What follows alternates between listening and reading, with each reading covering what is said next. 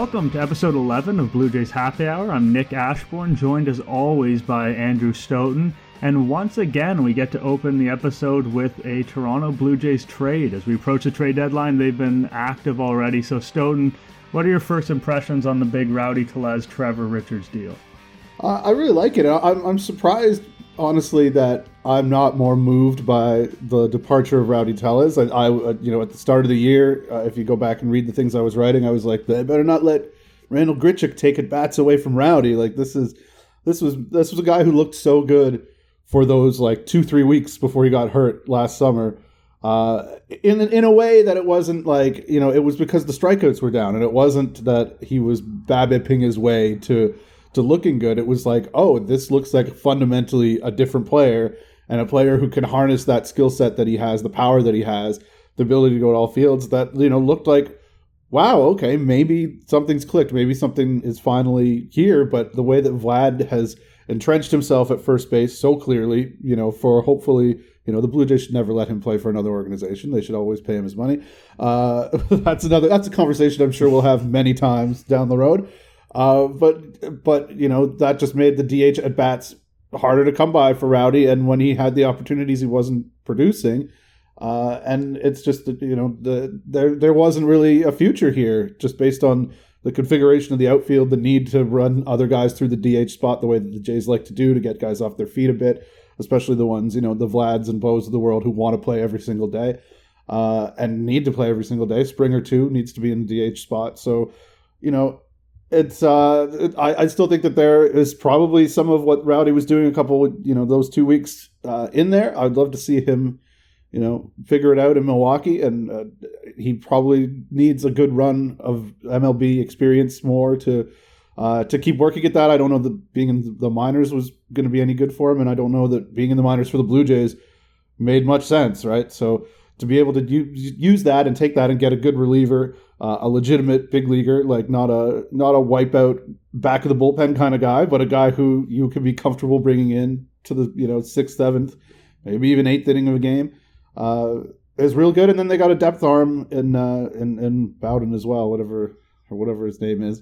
I should probably know that, but it's really more about Trevor Richards, I think. But having more starting pitching depth at AAA is good too. Yeah, I'm with you. I really started to believe in Rowdy Tellez, and he was a guy who I was probably further down on than other guys, even as he was coming up. Like, I wasn't excited about him, and when he had his first splash, I wasn't really sucked in by that. But what he did last year was really compelling. Like, he started to get those walks. He really cut down on the strikeouts. His power, I think it even kind of goes beyond some of what his stats say. Like, his raw power is truly elite. Like, if you watched him take batting practice, he was kind of the one guy who could go toe-to-toe with Vladdy a little bit. Like, he's so strong. Yeah, and I wouldn't be totally surprised if he finds some of that, like you said, with the Brewers. If that happens, though, I don't think the Blue Jays are too worried about that. You know, they don't have to be concerned about the Brewers. Like you said, they have a first base option forever with Vladdy. And that DH spot, it's going to have people roll through.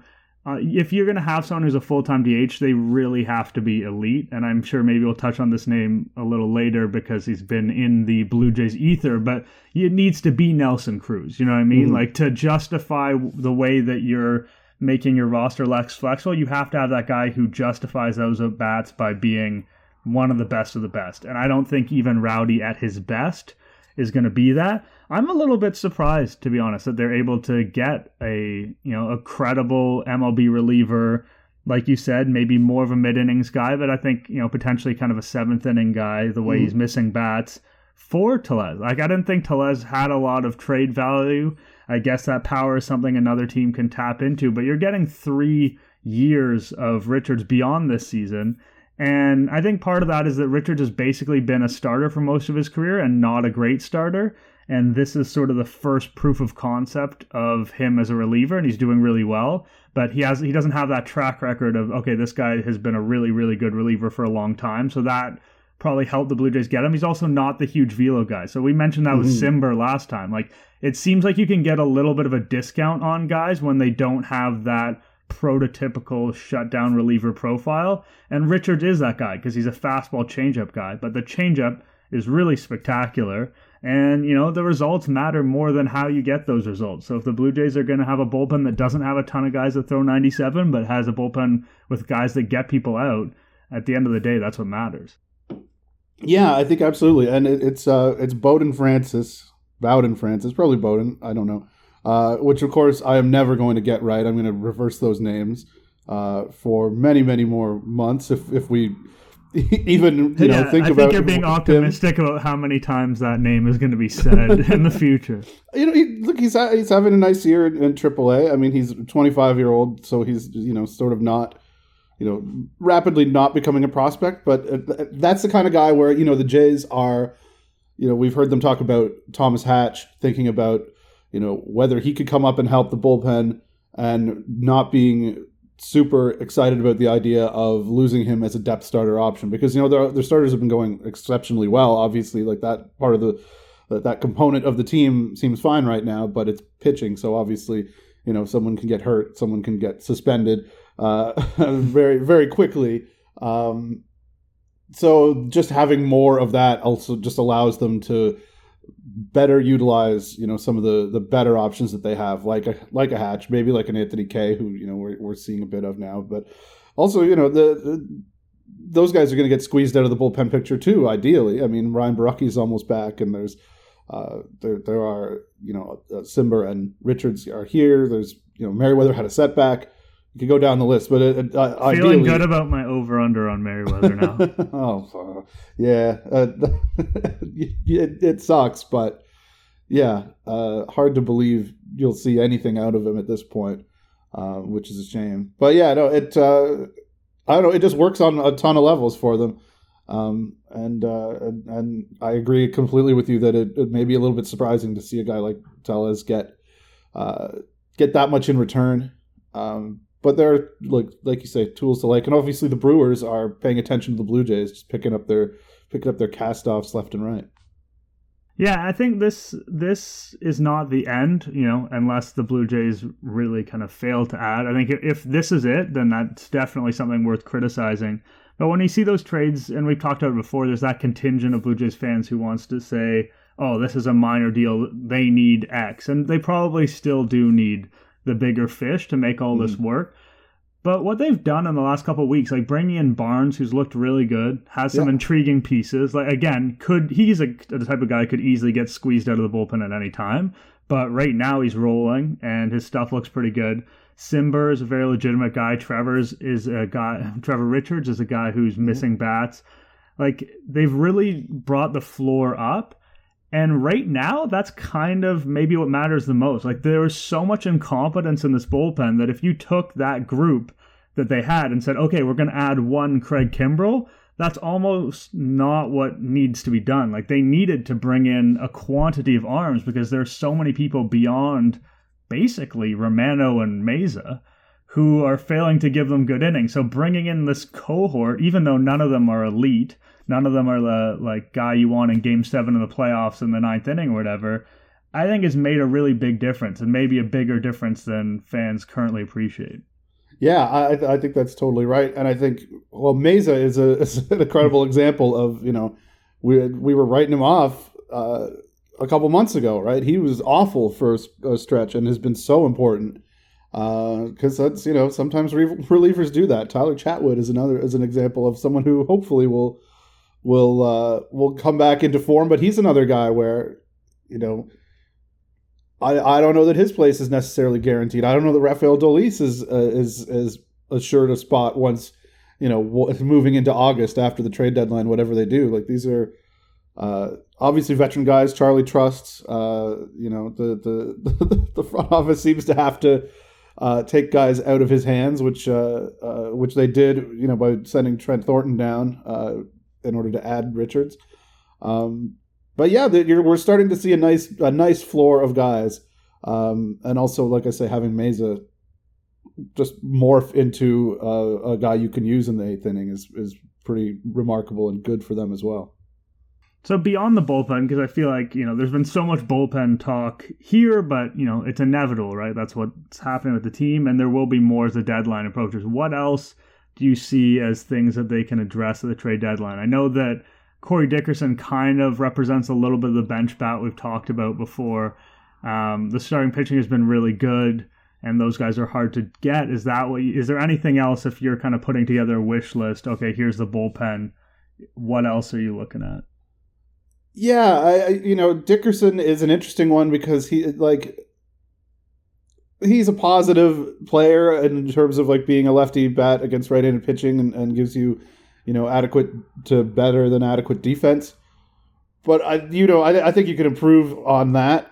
I know my former co-host Drew Fairservice loves to talk about Joey Gallo as a pipe dream, which I think is hard to see that fit unless you're getting rid of Dickerson. But yeah, bring me Joey Gallo too. That's great. I think third base you could still definitely upgrade, and they definitely have to be thinking about the rotation too, right? Just as I was just saying, it is going very well for now. It could very easily stop going in this well.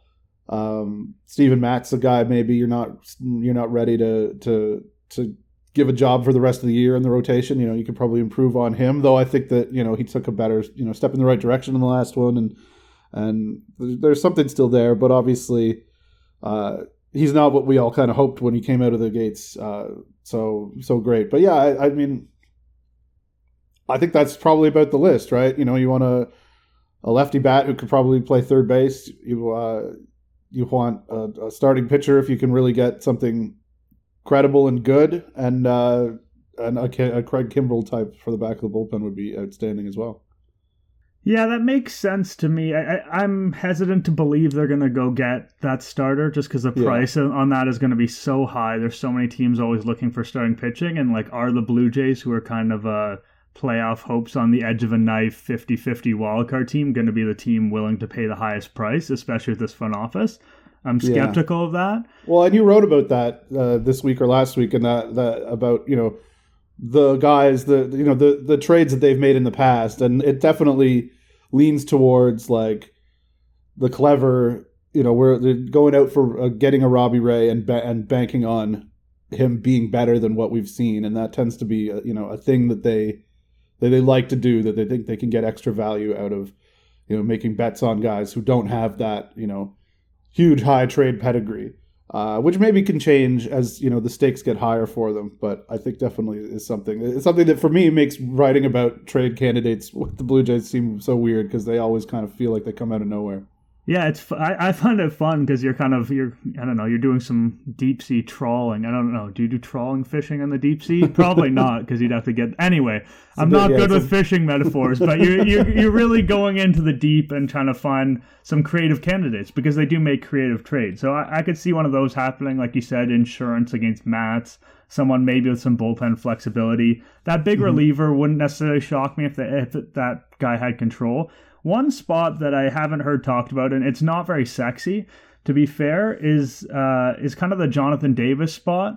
I know that they have outfielders as it stands, but basically that bench is Cole Dickerson, the left-handed bat, and then you've got a catcher, and then Espinal's the utility infielder. You could probably upgrade on Espinal, but it might not be worth doing. And then that guy, Jonathan Davis, is someone who's fun and likable, but probably not a big league player. I would prefer to get a guy who plays, who can just give a little bit more of a bat, be that pinch runner, be that late inning replacement, but give you a competent at bat, maybe give you some kind of matchup if he's left-handed or, probably maybe a left-handed bat. I don't have an exact candidate for that, but it just seems like they're sitting on this one spot on their bench with a guy who just doesn't really play, and when he does play, doesn't produce anything offensively. And if you're looking at the kind of upgrades you can make without, digging into your farm system so much, which they don't like to do, that's one spot on the roster that doesn't seem to be examined much, but I wouldn't mind seeing them go and get someone for. Yeah, that's interesting. But though also I'm sort of thinking if you're a pinch runner, great glove type with a little bit better bat, then maybe you're an everyday player. Maybe it's harder to pry a guy like that away. I don't know if there's how much space there is between Davis and an everyday player, because I agree. I don't think that that's what he is. But yeah, he's a little misshapen, especially, it's just the lineup is just so right-handed that it would be nice to have a left-handed option instead, for sure. Yeah, and I mean, the third base thing is interesting. It's tricky to make that work. I guess kind of in an ideal scenario, you bring in a starting third baseman and then Biggio just moves around and plays matchups, and then suddenly he's kind of that perfect 10th man piece that the Dodgers always seem to have. But yeah, again, going and getting that big third baseman at the trade deadline is tough to do. I know Chris Bryant is out there. People are starting to speculate on the Bryant-Kimbrel packages, but that is going to take a ton to make that happen, and it's hard to imagine the Blue Jays are a team that want to do that. Yeah, and I think Bryant has cooled off a bit in the last month or 6 weeks or so as well, even though his overall numbers are still pretty strong. Yeah, he hasn't been a world beater lately. Just moving on past the trade stuff, I'm sure we're going to have plenty more trade talk in the weeks to come before the deadline.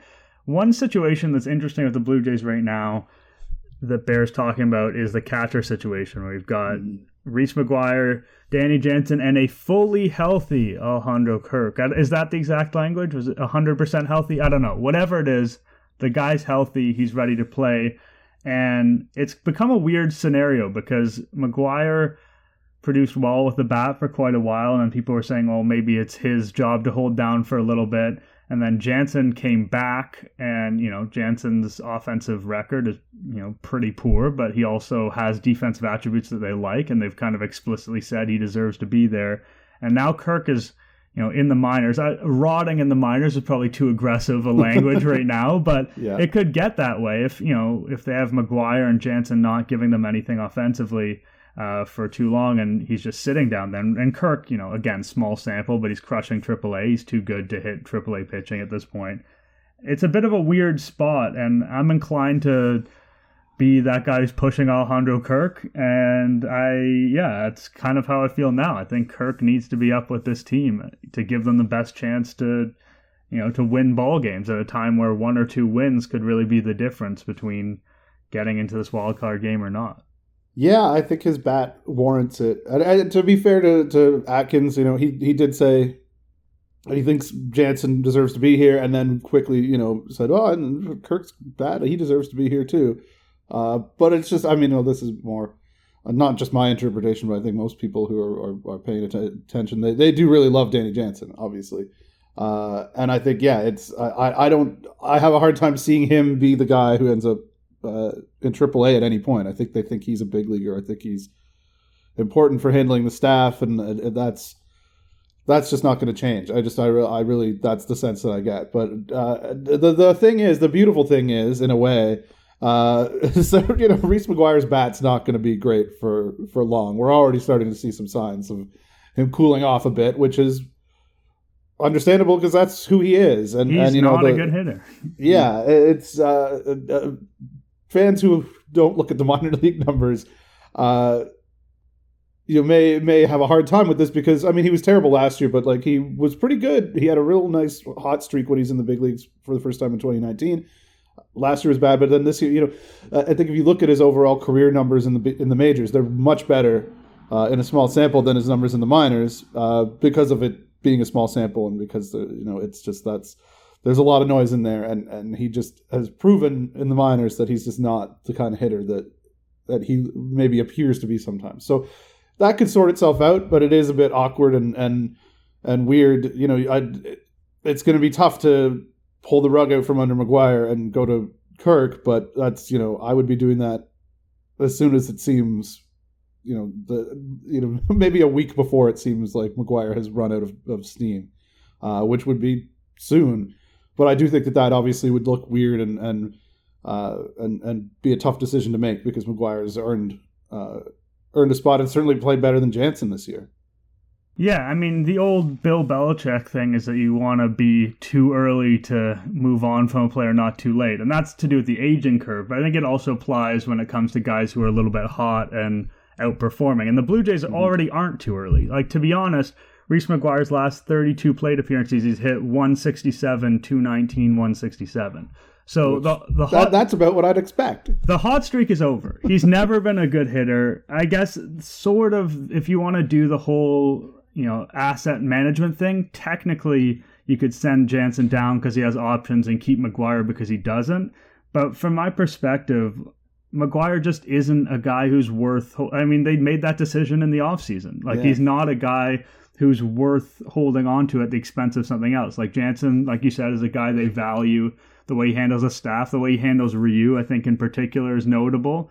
Ryu's a guy who's difficult to catch, like not meaning he's a difficult person, but just the pitch sequencing means a lot to him because he's not a raw stuff guy. He has a lot of his own ideas about how he wants to pitch. So when you do have a catcher who has a bit of a connection with him, which Jansen seems to, then that can be valuable. Yeah, I think in an ideal world, like Kirk is starting most of the time and Jansen's catching every Ryu game and a few other games because Jansen's bat hasn't warranted that. But yeah, McGuire had his hot streak. And like you said, there's probably a moment this year when his numbers were really good. And you could say, wow, his overall MLB career numbers are quite good, but he's never been able to hit. Like he just never has been. There's no reason to believe in it. Even when he was going, it was all like, it wasn't extra base hits. Like I think he had a couple doubles, but it was all BABIP, right? Like he had a 380 BABIP going, and that's something that can happen for any player. The Blue Jays are fortunate that for a stretch they didn't have nothing from the catcher spot because they've had that all year. But at the end of the day, if you're clinging to Reese McGuire, he's someone you can replace with, you know, the kind of veterans that are available at any time. I think that's ultimately, what it comes down to. And like you say, they already made that decision once.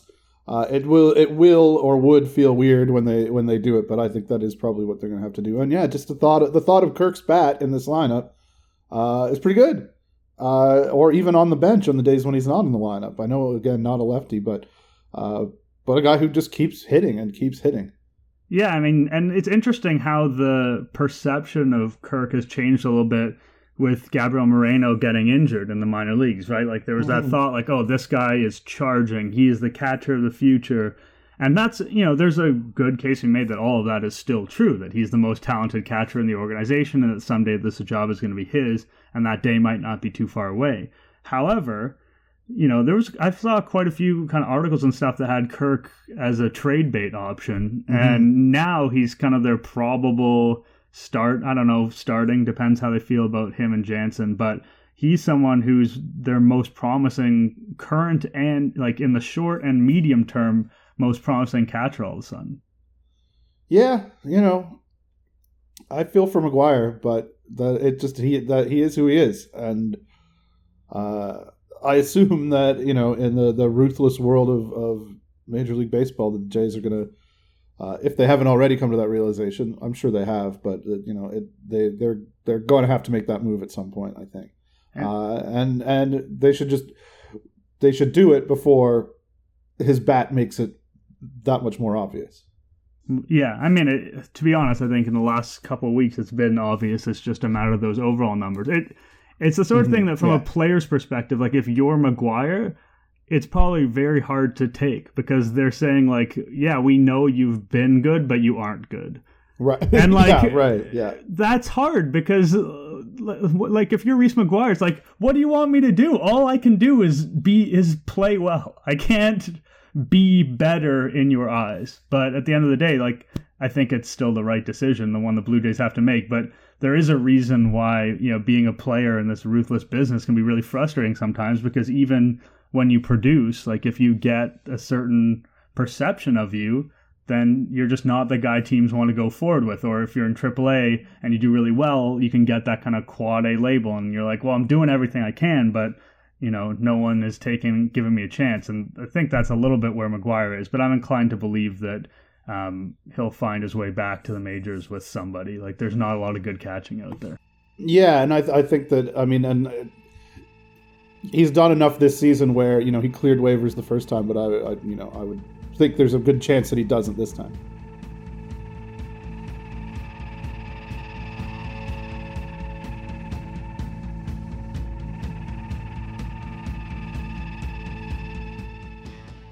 Hey everybody, I just want to take a moment to tell you about our friends over at Commons. Commons is a documentary podcast from Canadaland.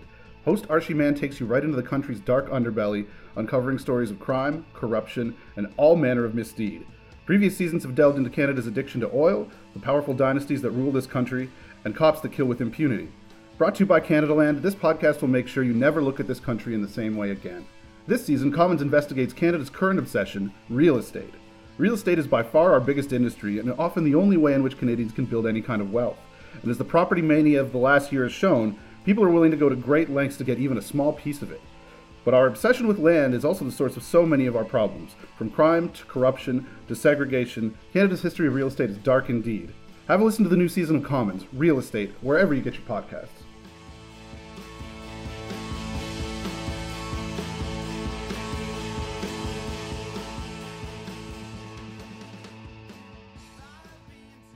All right. Another thing that's interesting, the math doesn't quite line up on this, which makes me a little bit sad. And the rain out hurt yesterday, but I was hoping we'd have the Bo Bichette at 162 discussion. It's not quite there. We're at the Bo Bichette at 159. But let's be honest, someone's going to take three games off over the course of a season. Like, he's not Freddie Galvis.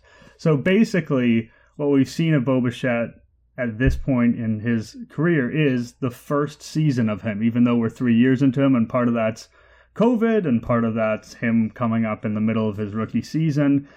I think that coming into this year, there's kind of a perception of Bo that maybe he was farther along than he was because we'd seen him twice, when in fact we'd actually only seen him for a short amount of time.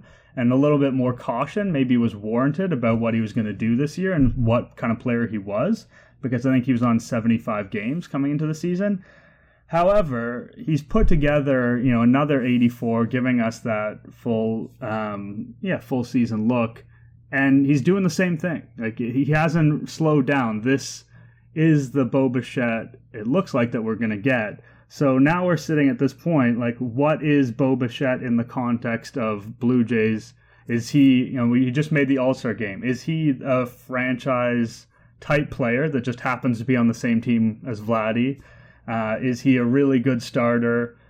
Is he someone who still has those concerns hanging over him with the defense and a little bit with his approach to the plate too?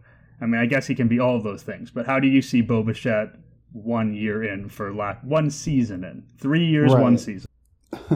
I mean, I think he's maybe a grade below franchise player, but I think that the defense, I think, is going to get better. I know he's had a rough week or two or whatever lately after a really good stretch, and that's sort of, Charlie will be the first to tell you, that's young players, and he is still a young player, and it's easy to forget that sometimes, exactly because of what you say, because we've seen him this is the third season, but obviously the time has been limited. Some of that has been injury too, which,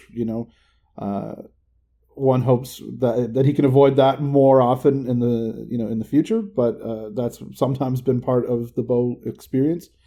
It's weird. It sometimes feels underwhelming because there's so much. It's so electric when he's doing the thing that he does with that crazy swing, and when the playing with his hair on fire and things are working at shortstop, and he's not like just throwing balls away on routine grounders. But it's really not, and I looked at this in a piece that I did this week.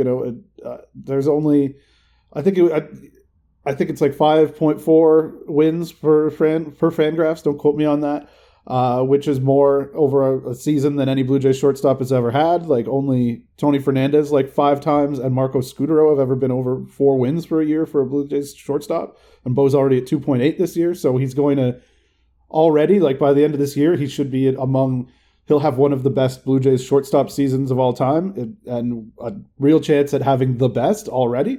So that's pretty good. Like, that's hard to call underwhelming. But the defensive errors, and I think, and this is a thing that goes back to the all of the things that have been wrong with the Blue Jays this year: the bullpen, the defense, not just his but Biggio's corner outfield.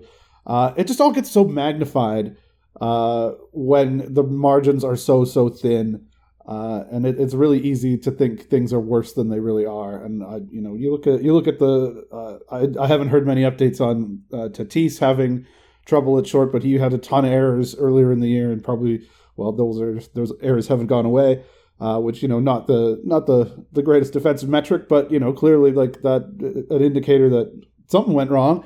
I think that the defense, people get really, really upset about it at times, but it's, guys make mistakes. It's it's part of the process of getting better, and it's also like perfection can't be your standard. That's just not possible. Yeah, it's interesting because Bichette, it's weird because when, like you said, when everything's going right, it is so impressive, and it's pretty flashy too.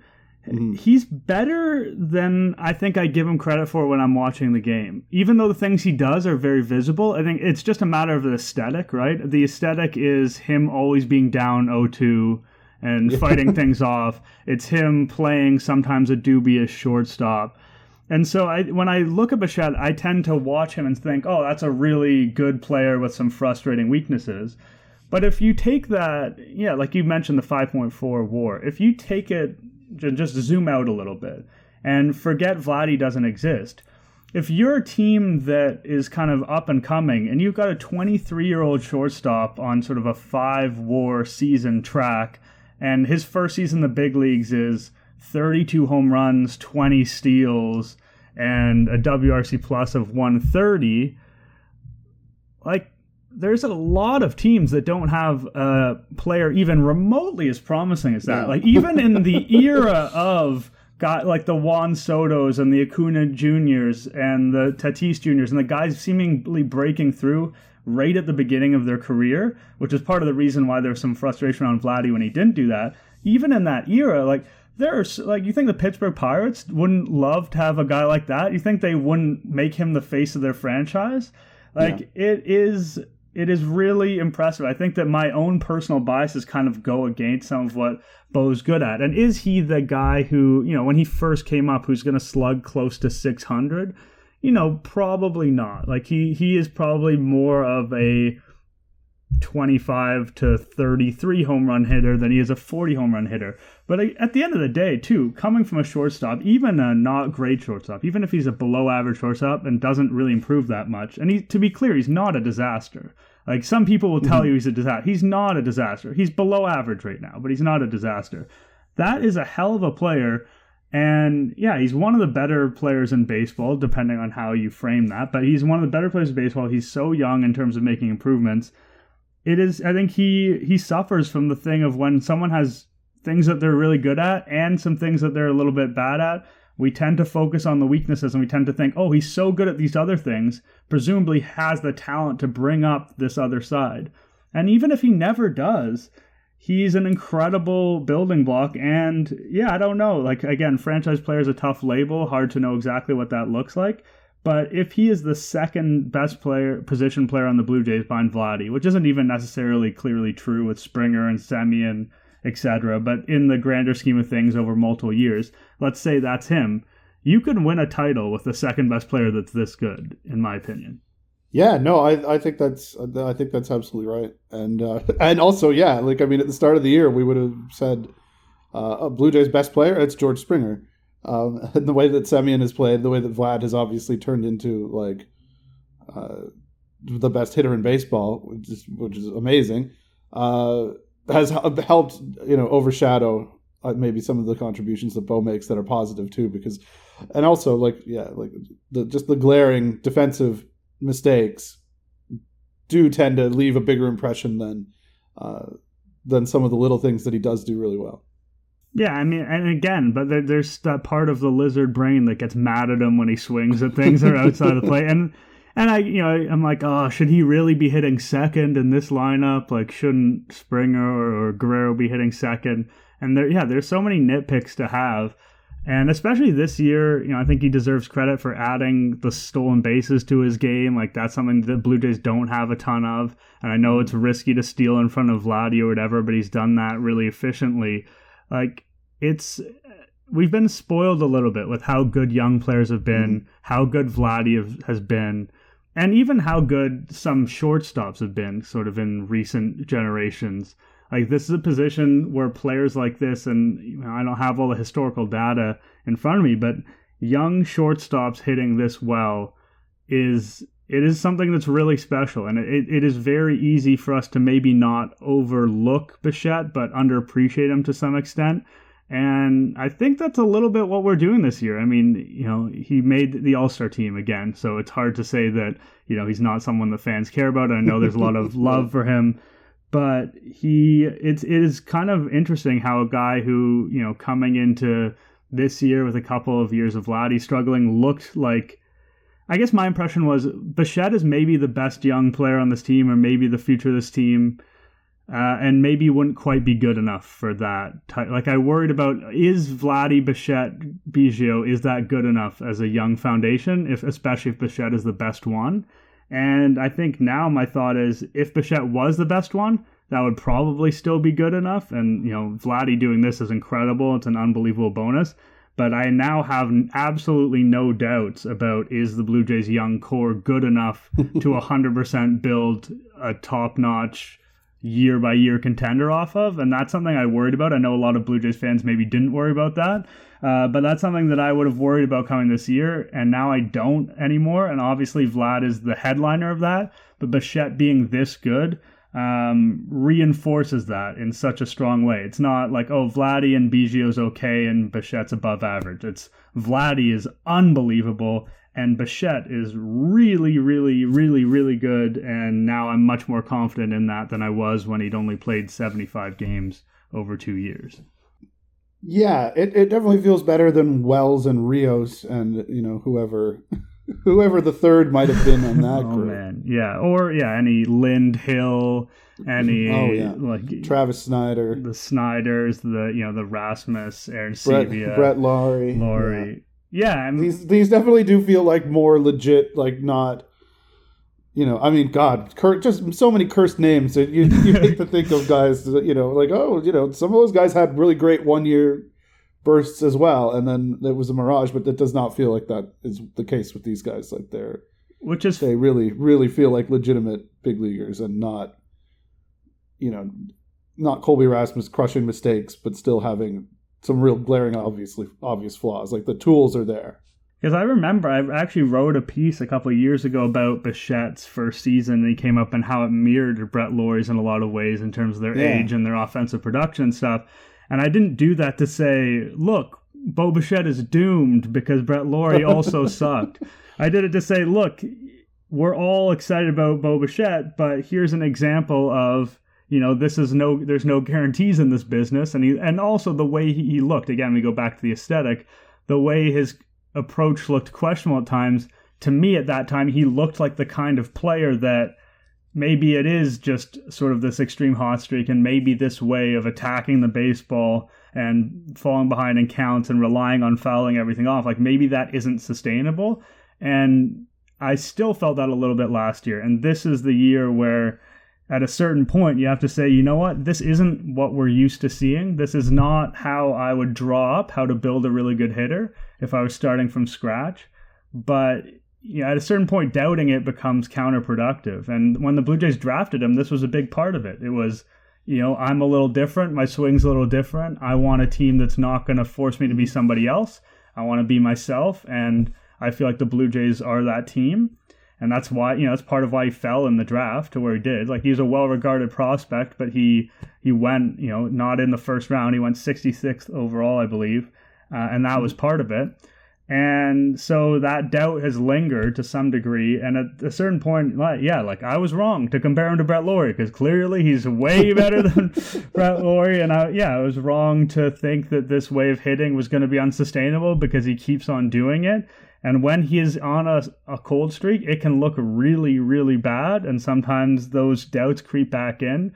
But hitting this sort of one season worth of at-bats threshold, for me, that's kind of enough to let go of a lot of that stuff.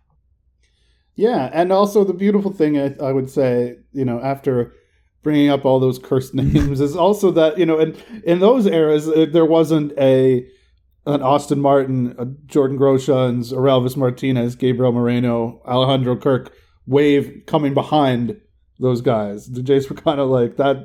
Well, this is it. If this doesn't work, then it's back to the drawing board.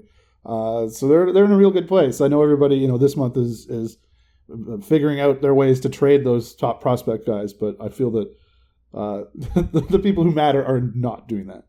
No, there's this next wave, and also, you know, those guys can bust too. Like, the fact that everyone on this wave is sort of hit, other than, you know, this is going to be controversial, maybe say this, other than Nate Pearson, which is not to say that Nate Pearson can't hit, but the road, let's say the road to him hitting is becoming steeper and twistier and more difficult to navigate. Yeah, not to say that it'll never happen, but let's call Pearson the one out of the Bo Bichette, Vladdy Guerrero, Kevin Biggio, Alec Manoa age bracket that is not hitting. You're probably not going to get that level of success next time around. You know, like if you call it the Semien, Woods, Richardson, Groshans, Austin Martin, Gabriel Moreno, you're probably... Even though Vlad's like a week older than Martin or something like that. But like, okay, yeah, age was the wrong way to frame that. But you know what I mean. Like, let's say that those four guys are the next guys you're really excited about. Like, probably instead of getting all four, getting 3 out of 4, you know, like 2 out of 4 are going to hit the way you want them to.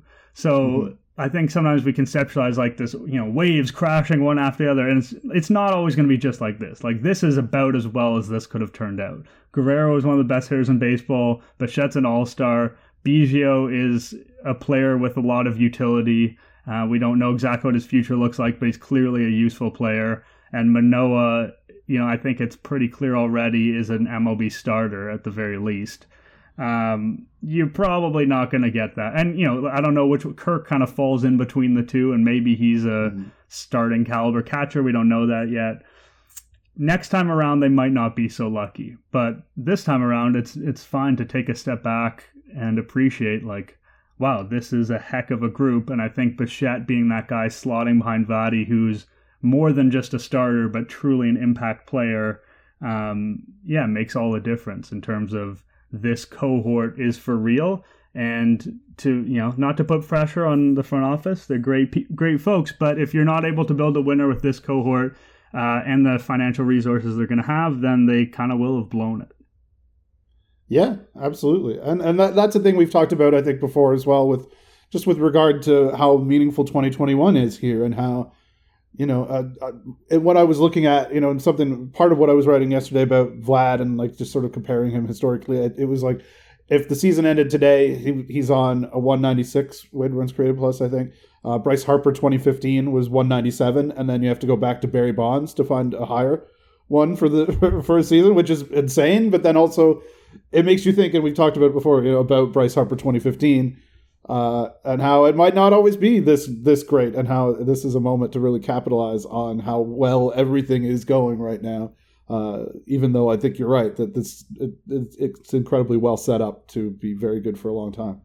All right, before we get out of here, we'll just tee up the weekend series a little bit. There's not a ton to say because it's the Tampa Bay Rays again. Lots of Tampa Bay Rays games. Nobody likes facing the Rays. One of those teams where like you look at the lineup and you're never really particularly scared, or sometimes even the starter, and then at the end of the game you've lost 4-1. One thing I just wanted to give a little bit of a second to is like, why is Ryan Yarbrough impossible for the Toronto Blue Jays to hit? So I was just looking at Yarbrough's his kind of splits. So first of all, he's pitched 68 innings against the Blue Jays. That's not a nothing sample, and I know I hate actually versus teams numbers in general because players on teams change, so it doesn't necessarily work. But the Jays actually have had a fairly stable lineup over the last couple of years.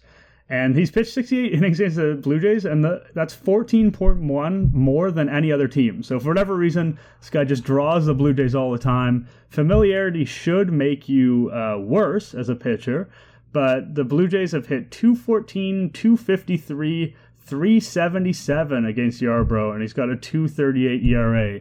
Why do you have, and, you know, I guess the Blue Jays don't have this answer, so maybe be surprised if you do.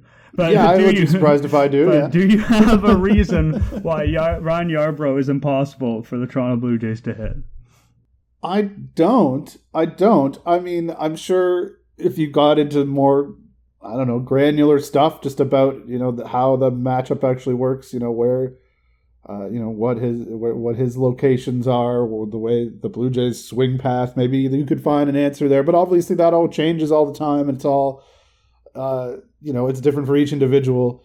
You know, it's one of those delightful baseball things that's not very delightful when you're on the wrong side of it. But I, you know, I'd like, Would I suggest to other teams that they employ their own Ryan Yarbrough as a Blue Jays stopper? Like, be my guest, please. Like, I invite teams to throw guys like this at the Jays.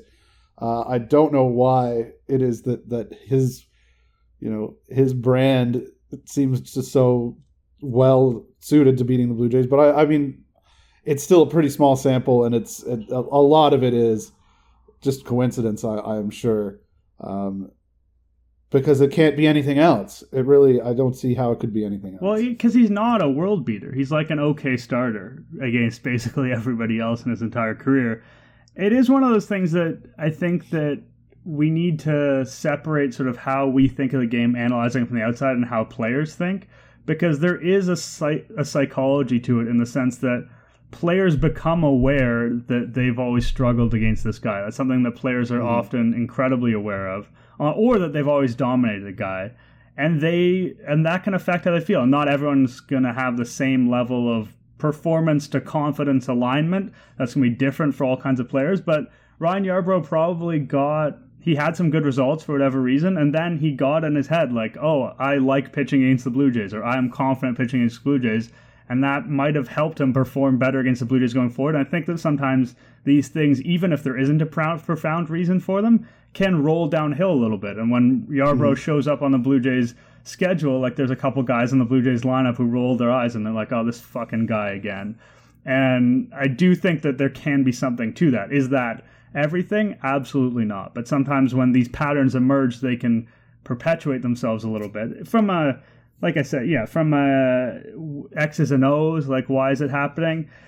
If I had to guess it, you know, the Yarbrough pitches to the edges a lot. The Blue Jays are a little bit more aggressive. I think he can get them to swing, the Bo Bichettes of the world. They also don't have anyone who's sort of a particularly notable good off-speed hitter. Like, Gurriel was a good breaking ball hitter in theory. And some of their other guys, like Vladdy's good breaking ball hitter, but they don't have guys who are, like, known for being great sort of change-up hitters. But yeah, I don't think there's a profound reason at the end of the day. I think it is one of those things that happens, and it's kind of fun. Like you said, like I have a friend who's a Red Sox fan, and he texted me when the Blue Jays traded away Rowdy Tellez, and he's like, oh, well, you guys are never going to catch up in the division now. Like, stupid of you to give up a Red Sox killer. So I think it's something that just it adds narratives to the game. It gives more protagonists and antagonists for us to cheer on beyond just, you know, the strikes and balls and the runs that come across the plate. So I'm all for these type of storylines existing. I'm sure the Blue Jays aren't.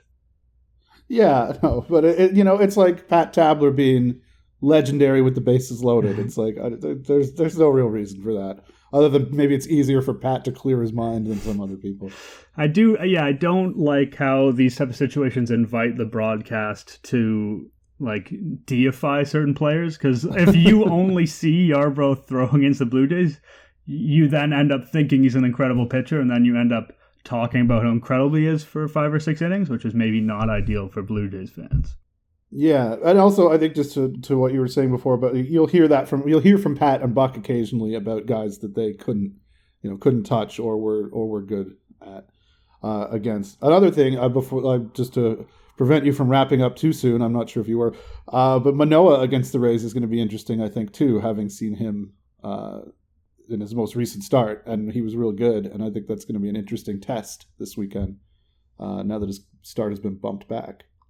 Yeah, I mean, it's going to be a hell of a fall, because he's sort of lived within a range of really not great to quite good. I mean, his debut was really good, to be fair. But that last start was the first, like, wow, okay, this is kind of what he looked like at AAA, but doing it in the major leagues. So as you said, I think seeing what his follow-up to that is, and if he's able to build off that and do something even remotely similar, which is probably not a good bet against a team as good as the Rays, but you never know, that could definitely have us talking about Alec Manoa in a different way. Yeah, I think absolutely. Oh, well, you were right. My plan was to wrap up, so we'll wrap up here now. We appreciate you guys. Right. Yeah, you just had the sixth sense about it. I appreciate everyone who's listening, subscribing, giving us reviews, and we will be back with you next week.